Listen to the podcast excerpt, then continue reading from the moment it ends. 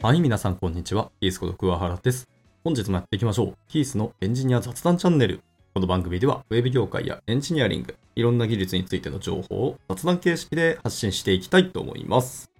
で、今日ですけど、何喋るかっていうのを悩んだんですけど、ちょっと前にですね、読んだ記事に面白いのがあって、タイトルにあります通り、まあ、NPM っていうエコシステムを管理するパッケージがあるじゃないですか。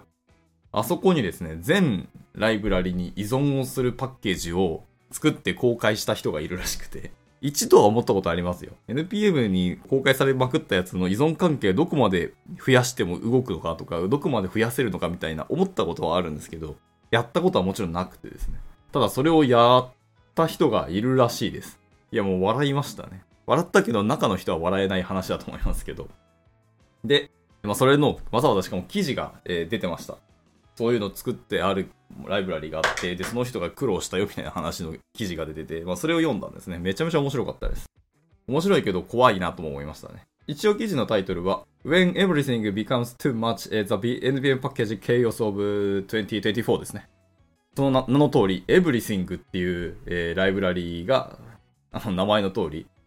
全、えー、依存関係に依存する、ね。ですね。公開されている NPM パッケージすべてに依存をしていて、えー、何百万もの相互依存関係を作り出したというので、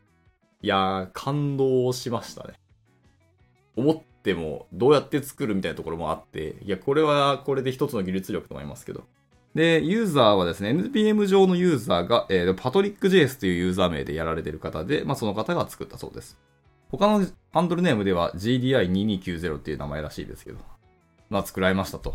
記事のタイトルのサブタイトルに解き放たれたカオスって書いてあって、めっちゃ笑いました。そらそうやろって感じですけどね。Everything パッケージはですね、その3000以上のそのサブパッケージに分けられていて、で、それをインストールした人に、いわゆる DOS を引き起こしたらしいですね。で、ストレージ容量の枯渇やシステムリソースの枯渇の話が生まれたと。まあ、それはそうでしょうね、本当に。NPM って依存に依存が重なっているので、それを全部インストールしたら多分死ぬんじゃないかっていう感じがしますね。はい、マシンパワーが低い端末でやったらそら死ぬだろみたいなとこはあります。で、それだけならまだ良かったんですけど、えっと、作成者はですね、everything.npm.lol みたいなドメインがあるんですけど、自分たちがやったそのカオスを紹介したらしいですね。で、その自分たちのいたずらを次のレベルに引き上げてしまったというので、まあいろんなミームまで盛り込んで、この状況にユーモアを一応加えてみたらしいです。いやー、なかなかね、すごいですね。で、一応ですね、パッケージ自体のライブラリはももちろん公開されているので、ソースコードを見ていくと、えー、パッケージ JSON ファイルがまあ公開されてて、まあそれも記事内に紹介されてました。で、それを見るとですね、依存関係どんな風に書かれてるかというと、dependencies5 個しかないんですね。で、それは at everything-registry っていうオーガニゼーションに分けてるのかな？っていうところの中に、えー、チャンク01234で分けられてて、それぞれがさらに依存をしていくような感じの構成になってますと。で、バージョンは0.1.0でそのまま何も更新されてないっぽいですね。いろいろそういう分け方をしてるっぽいんですけど。で、NPM の歴史上、今回みたいな演出っていうのは、実は初めてではないらしいですね。他にも今まであったらしくて、いろんな方が作ったものが一応あります。ただまあ、今までの試みも基本的には削除されていたりはしたんですけど、まあその3万3000以上のサブパッケージとともに、まあ別のスコープで登場したりもしていると。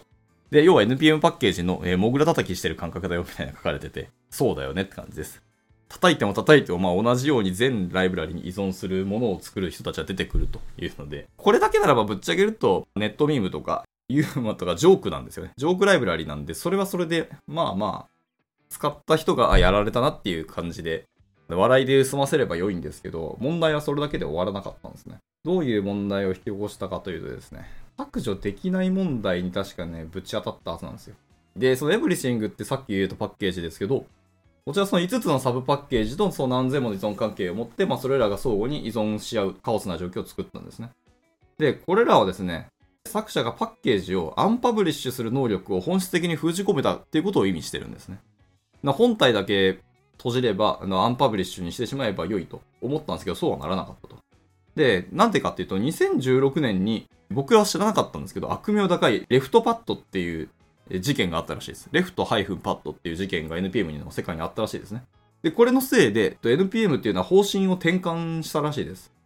で、その人気のあるそのパッケージ、 left-pad っていうのが削除されてしまって、開発者の世界の多くで開発が停止したみたいな事件があったらしいですね。これを受けて NPM は公開解除に関するルールっていうのを強化して、特に他のパッケージによって使用されているパッケージの公開解除っていうのを禁止にしたらしいです。つまり、本体を止めたとしても依存しているものが公開されている場合は本体を公開停止っていうのをできなくしたんですよね。なので、エブリシングを削除ができなくなってしまったっていうのが今回の状況ですと。で、まあ、この状況が、だから方針転換がエブリシングを作ったパトリック・ジェイスっていうのをまあ罠にはめてしまいましたよというので、はい、自分のいたずらの影響について彼は全てのパッケージをちょっと削除しようとしたんですけど、できなくなったんですね。つまり、エブリシングが全てのライブラリ依存しているので、他のライブラリの人たちが、まあ、これもういいやって削除しようとか、誤って作ったんで削除しようとしたとしても、エブリシングが全部に依存してしまってるので、削除できないんですよね。っていう状況を作り上げてしまってですね、これはもう本当にひどいなっていうことですね。で、もちろん本人は NPM のサポートチームに助けを求めたんですけど、なんかこの業界的にダメージを負わせたってのは結構でかいよねっていうので、一応彼はですね、GitHub のイシューでちゃんと謝罪をしてます。で、彼自身ではやれることは全部やったんですけど、あとはもう NPM とか、えー、GitHub とか、その辺の人たちに頼るしかない。あとはもう任せたっていうので、ちょっと投げやり感もあるんですけど、一応彼なりには行動を取ったっていうことを表明しつつ、ちゃんと謝罪はしてます。はい。で、まあ、これは一連の騒動っていうのは、その単なるデジタルないたずらだけじゃなくて、やっぱり NPM のエコシステム内のパッケージ管理っていうものですね。それに関するその継続的な課題っていうのも一つ見えたよねって感じです。まあ、もともと見えてたんですけど、それが浮き彫りになったって言ってもいいかもしれないですね。はい。開発者にとってその依存関係の、いわゆる連鎖的な影響があるんですよね。NPM は特に。えあとパッケージの作成、もちろんメンテナンスもそうですね。とか、それをどう使うかみたいな、消費にも気を配ることの重要性っていうのを思い起こされますと。はい。誰かがこんな感じで罠とかジョーク的なものを仕込んでしまって、知らず知らずのうちに影響を受ける可能性があるよねっていうのはあるので、でもそれは今のエコシステムに依存するような開発の流れっていうところから逃れることはできないので、ちゃんと僕らはその辺を意識して使わなきゃいけないよねっていう、ある意味の恐怖というか、危機感っていうのを思い起こさせてくれたっていうのはもちろんありますし、これは果たしてでもそういう環境はどうなのっていう、ずっとみんなが黙認していた問題をもう一回浮き彫りにするっていう、そういう意味もあるよねって話でした。はい。とはいえ、じゃあ全部自分たちが作っていく、フルカスタムで作るかってそんなことはもちろんないし、便利なものをパッケージ化して NPM とかに公開するっていうこの OSS の流れはとても素晴らしいと思いますので、これを止めることはもちろんできないと思います。じゃあでもそういうジョークを作り出すような人たちがいるっていうのも、これを止めることもまあできないですね。これもある種一つのクリエイティブっちゃクリエイティブですから。良くないですけどね、もちろん。なので、僕らエンジニアはちゃんとそういうことを意識しながら使わなきゃいけないですし、自分たちがもし生み出したものの更新するならしっかり更新しましょうとか、もう使わないなら使わないでちゃんとそれも表明しましょうとか、いろんな何に依存してますよっていうのをちゃんと表明しなきゃいけないっていうところですね。はい、などなど。いろんなそのオープンソースソフトウェアにおけるその自由とか、あと責任の話ですね。みたいなそのバランスをどう取るかっていうのを、僕らは結構もう今脳死で使ってる時も、まあ正直にあります。で、新しくなんか知らなかったライブラリを今回使おうとか、なんかフレームワーク使いましょうって言ったら、一旦 GitHub 見たりとか、公開されている公式サイトのドキュメント読んだりとか、他のいろんなユーザーたちの声を聞きながら、であとは異臭ですよね。どんな異臭があるとか、バグの発生率とかっていうのを見て、まあ、使う使わないっていろいろ判断していくんですけど、とはいえ、それは、まあ、ビジネス観点とかセキュアな話も全然出てくると思うんですけど、忘れたこういう危機感っていうのを一回ちゃんと思い起こしながら使っていくっていうのがエンジニアの、えー、技術戦と意思決定をする話だよなっていうのは思いました、僕も。というので、まあ、そのブログとしてこれはすごくいい記事だったなと思いますが、まあ、改めて怖いなとは思いましたね。everything。NPM にも公開されているものが全部素晴らしいってわけではないですし、誰でもローカル上でコマンド一発でアップロードできてしまうんですよね。審査とかチェック何も入らないまま公開されているので、エブリシングはそれの全部に依存するので、まあ怖いなっていうのももちろんあって。なので、エブリシングを、えっ、ー、と、ローカルにインストールすることは普通しないと思うんですけど、した人もいるっていうのが、それはアホやなって感じはします。ちょっと考えれば、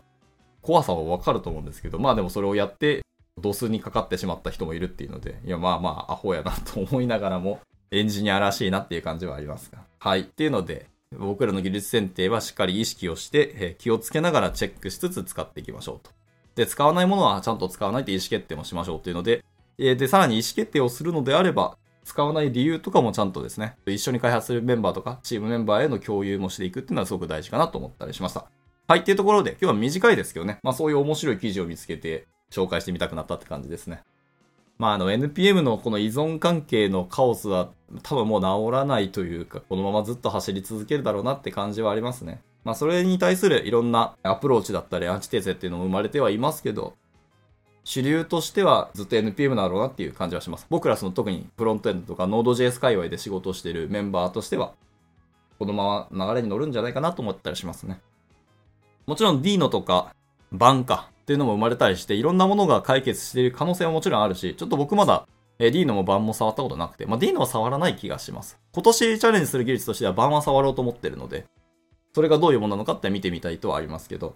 まあでもエコシステムに依存するってとこは特に変わりはないと思いますので、まあなんか解決策が生まれてくれればいいと思いつつ、まあ、まだまだ主流に乗っかろうかなと。で、何かあったらみんなで一緒に死ぬ気がするので。言うて、使う技術の選定はしっかりね、技術者のプロとしてやっていきたいなと思ったりしてます。はい。今回はこんなところで終わっていきたいと思います。いつも聞いてくださり本当にありがとうございます。ではまた次回の収録でお会いしましょう。バイバイ。